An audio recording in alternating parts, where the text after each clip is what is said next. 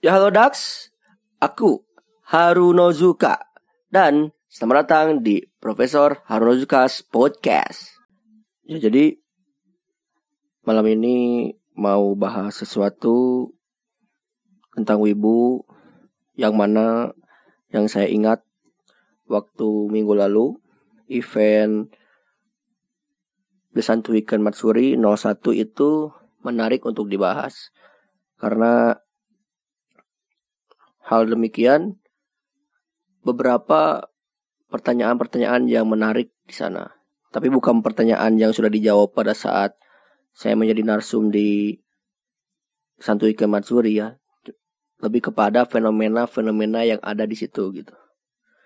Dan selamat datang pada para hadirin yang sudah hadir di sini. Jadi fenomena yang menarik itu satu adalah fenomena generasi perubahan generasi dari generasi masa lalu dan generasi sekarang gitu. Nah, generasi sekarang itu sudah dilihat pada saat event Santuy Ken kemarin.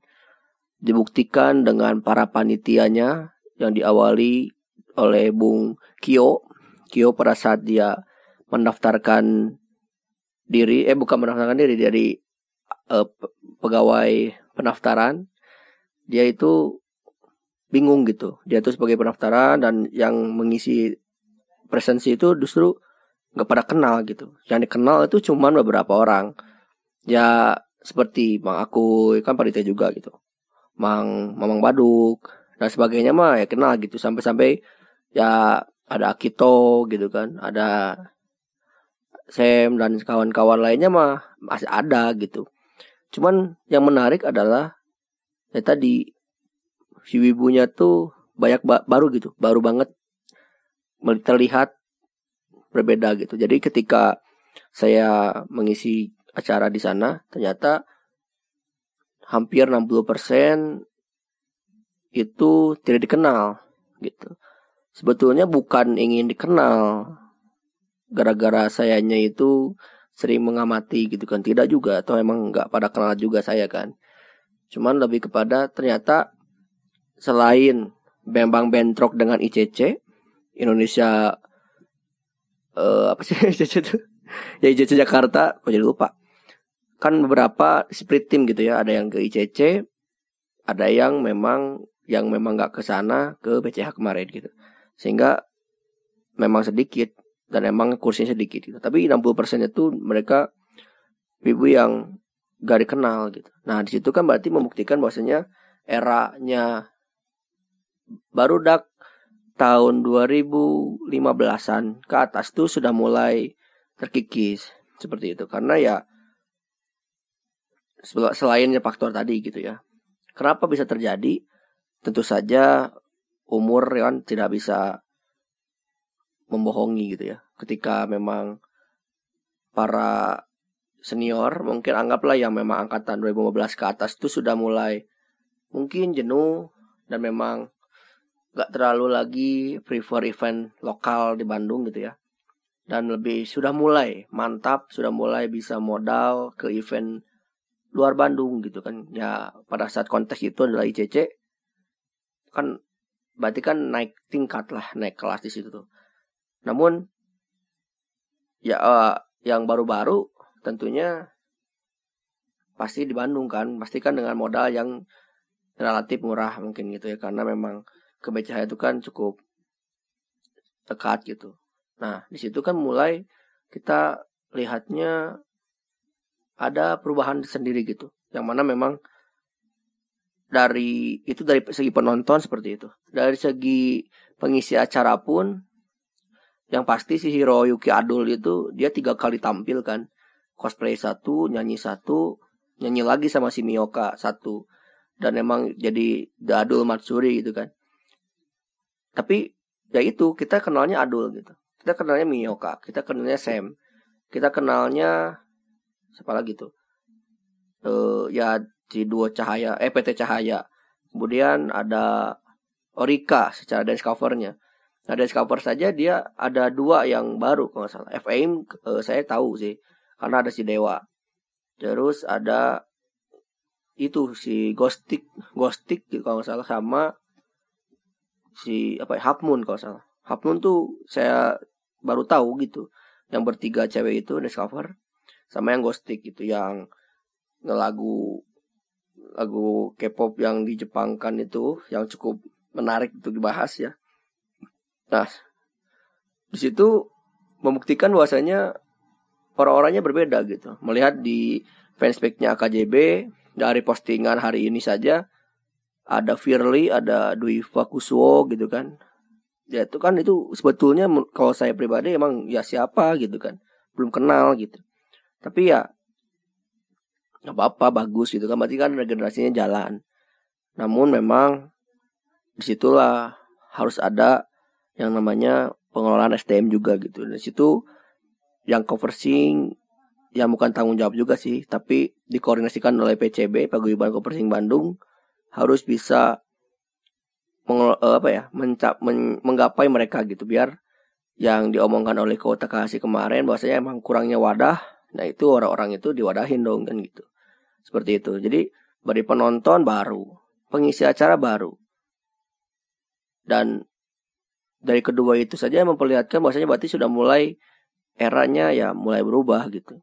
Karena memang secara umur juga kan rata-rata yang sudah apa ya, yang sudah menua juga mereka sudah mulai kuliah, kemudian ya seperti Caca sama si Sonia aja baru bukan baru kaget ya, nggak nyangka aja udah udah kuliah mereka tuh sampai-sampai merasa saya juga ternyata udah tingkat akhir gitu kan. Terus kawan-kawan lain sudah mendewasa juga kan sudah mulai memprioritaskan diri gitu. Tidak selalu mengcosplay nge-event dan sebagainya gitu. Dan emang mungkin sudah saatnya untuk perubahan zaman gitu. Dan memang dilihat dari eranya diawali dengan eranya itu komunitasnya komunitasnya LCR itu dan kawan-kawannya itu kan emang perubahan yang cukup signifikan menurut saya gitu. Itu juga men, men apa ya mencirikan ada perubahan era di situ. Gitu. Kemudian apa tanggapannya gitu? Tanggapannya tentu saja bagi senior-senior yang sudah duluan dan memang sudah mau udahan gitu. Ya disarankan untuk segera memberikan ilmunya kepada para ibu, para muda pemuda pemuda ini gitu. Karena apa? Karena ketika para senior yang beberapa orang gitu ya sudah paham ada ada yang memang lebih penting dengan membahas indeks pembangunan pemuda IPP yang mana IPP Jawa Barat itu nomor terak, nomor satu terakhir di Indonesia untuk capaian indeks pembangunan pemuda Jawa Barat ya. Tapi Bandungnya kota layak pemuda karena emang kota Bandung itu sangat sangat bagus itu. Oh ya ada pertanyaan dari Bung Keichan, mun diwadahan tapi di modusan kumaha?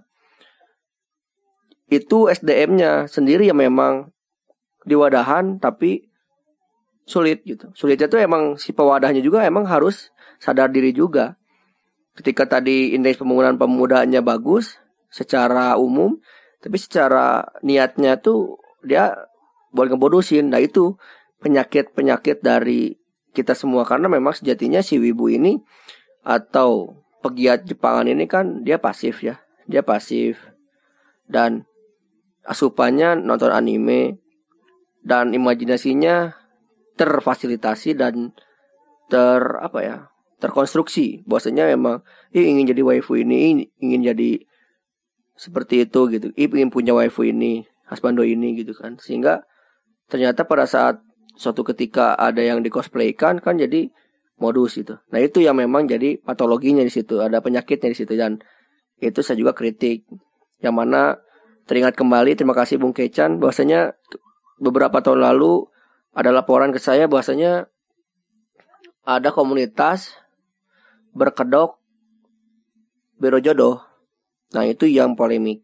Karena kenapa polemik? Karena niatnya itu berkomunitas kan untuk mencari satu satu hobi yang sama gitu, seperminatan. Sedangkan ini jadi niatnya biro jodoh. Dengan apa indikasinya? indikasinya itu dengan ketika calon anggota yang berjenis kelamin laki-laki dipersulit. Tapi ketika calon anggotanya berjenis kelamin perempuan, dia dipermudah untuk masuk komunitas itu. Itu mau ngapain di situ? Nah itu, Bung Keca, pertanyaan Bung Keca itu adalah mewakili itu semua gitu. Sehingga ya di wadahan tapi di bodusan, ya itu perilakunya. Dari bawahnya seperti itu. Dan itu emang fenomenanya oleh para pemuda. Oleh para pemuda yang memang membuat komunitas tapi emang mencari jodoh itu gitu. Sedangkan sejatinya komunitas itu untuk mengembangkan hobinya gitu. Kecuali emang komunitasnya emang niat bahwasanya komunitas biro jodoh berbasis anime, berbasis di Jepangan. Silahkan jelas. Ini mah niatnya itu komunitas berbalut biro jodoh itu yang mencedi mencederai orang-orang yang niat berkembang gitu.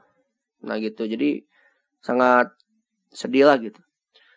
Dengan fenomena itu dan dikorelasikan dengan cerita tadi atau fenomena tadi yang saya bahas di BCH bahwasanya memang betul-betul harus diwadahin gitu. Dari cosplay, sektor cosplaynya yang memang sudah terpusat oleh cosplay Bandung, kemudian dari cover singnya oleh PCB, kemudian sektor otomotifnya dari Itasya, kemudian sektor fotografinya di Kameko dan kawan-kawan, kemudian juga sektor gaming dan lain sebagainya banyak sekali. Dan itu emang harus ada andil dari para senior yang memang sudah cukup paham, sudah cukup mengenal Jepangan itu sendiri gitu.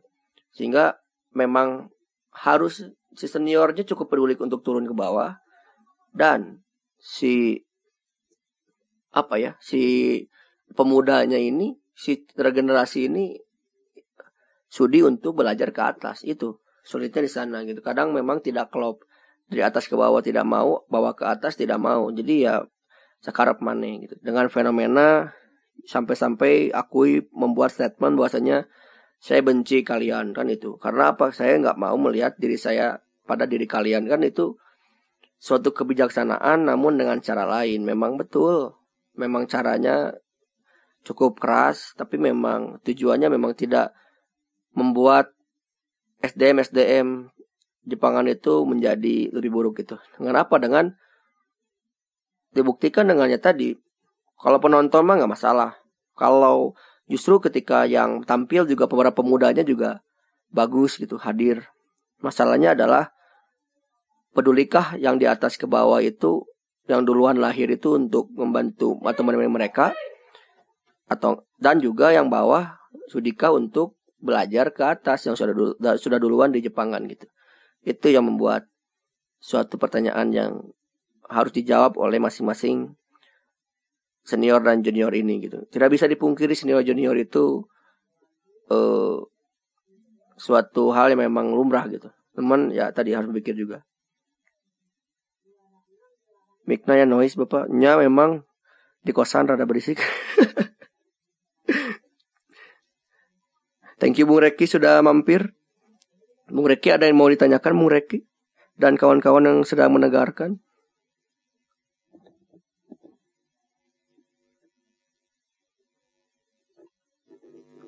Ya jadi lanjut lagi. Kalau misalkan dari 60% yang nonton ini yang baru yang pada saat di BCA itu ya bisa di, dikelola dengan baik. Orang-orang yang yang dari delapan orang yang menjadi pemateri yang dari Indonesia Wibu Club itu pasti bangga gitu karena pastinya kalau semuanya produktif dan bagus pastinya juga pasti sangat disenangi juga gitu.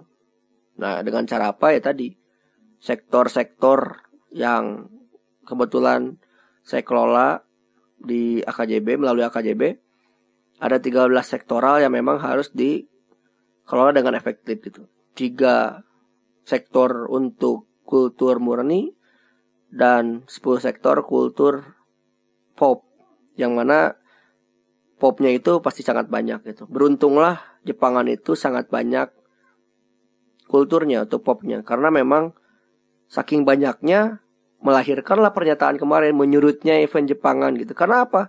13 ini semuanya ada dan itu mentok inovasi dan itu sangat wajar gitu sudah lagging of innovation lack of innovation sehingga dan semuanya sudah ada dari sektor bahasa sektor uh, tradisional dan sektor olahraga misalkan dari dua dua dari tiga itu memang yang absennya olahraga di event di Jepangan itu sudah ada setiap hari Sabtu biasanya event sekolah atau event kampus mereka punya akademik.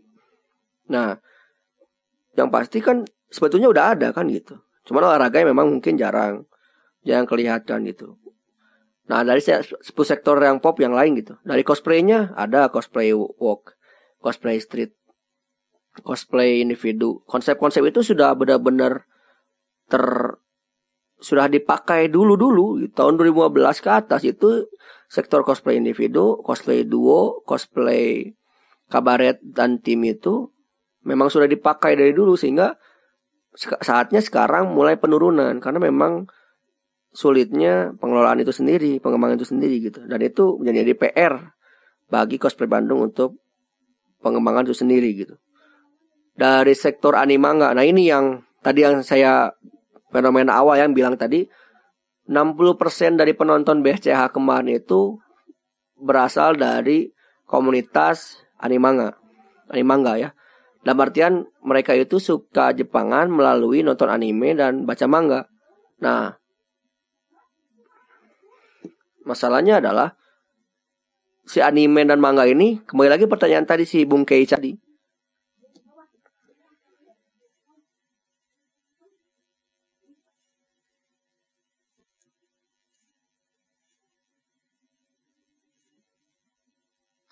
Kembali lagi ke Bung pertanyaan Bung Chan gitu. Bahwasanya udah diwadahan dengan komunitas suatu komunitas ya. Tapi dia dimodusin nah itu niatnya gimana gitu niat dari komunitas itu gitu sedangkan animanga itu adalah garda terdepan para SDM SDM baru untuk gabung di sana gitu nah itu kan sangat menjadi PR untuk pengembangan si SDM Jepangan itu sendiri gitu. Jadi mangga banyak sekali tapi itu nggak ngapain di sana gitu. Selain nonton anime bareng gitu.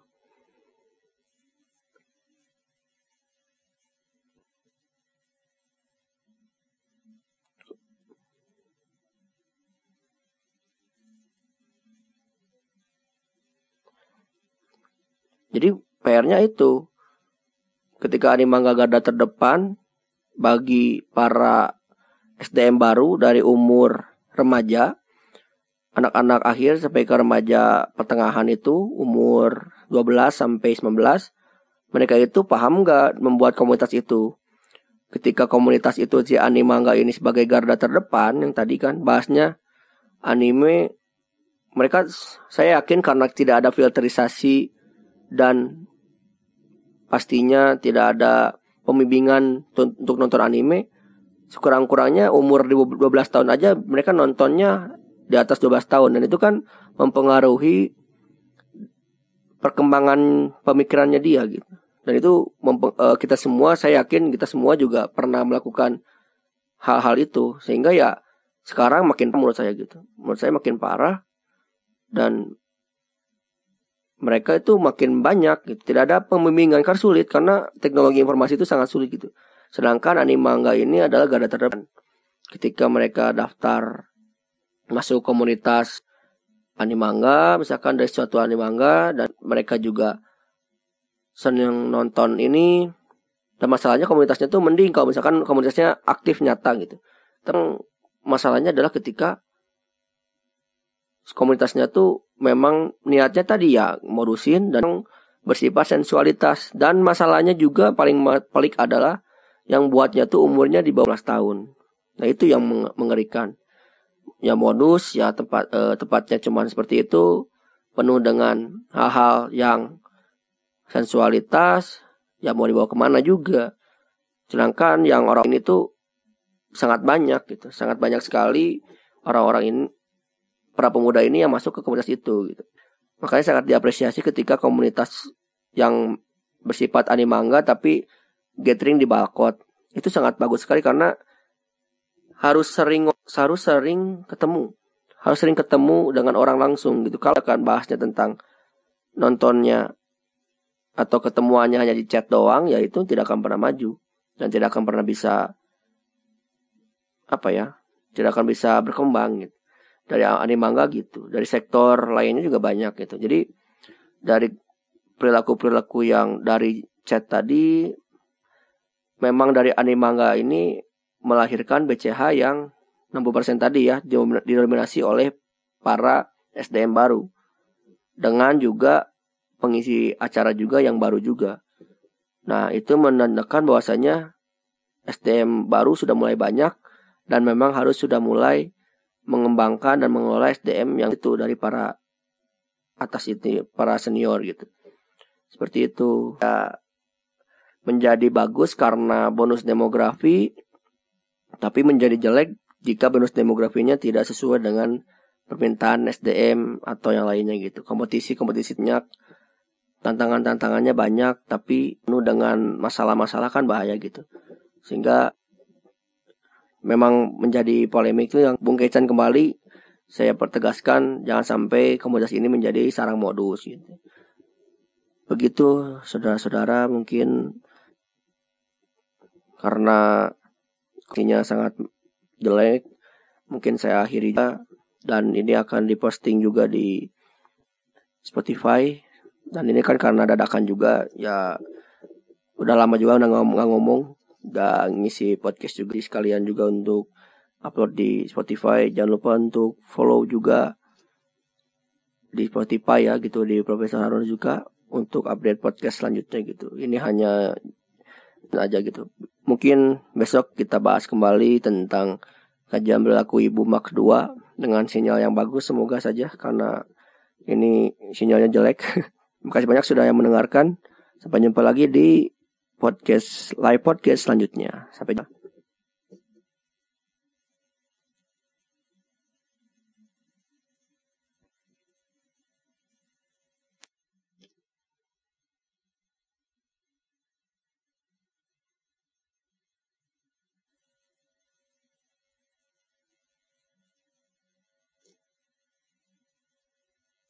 Ya halo Dax, terima kasih banyak sudah mendengarkan podcast ini. Berikan kritik, saran, dan pendapatmu melalui voice message di anchor.fm slash harunozuka slash message atau mau request juga boleh.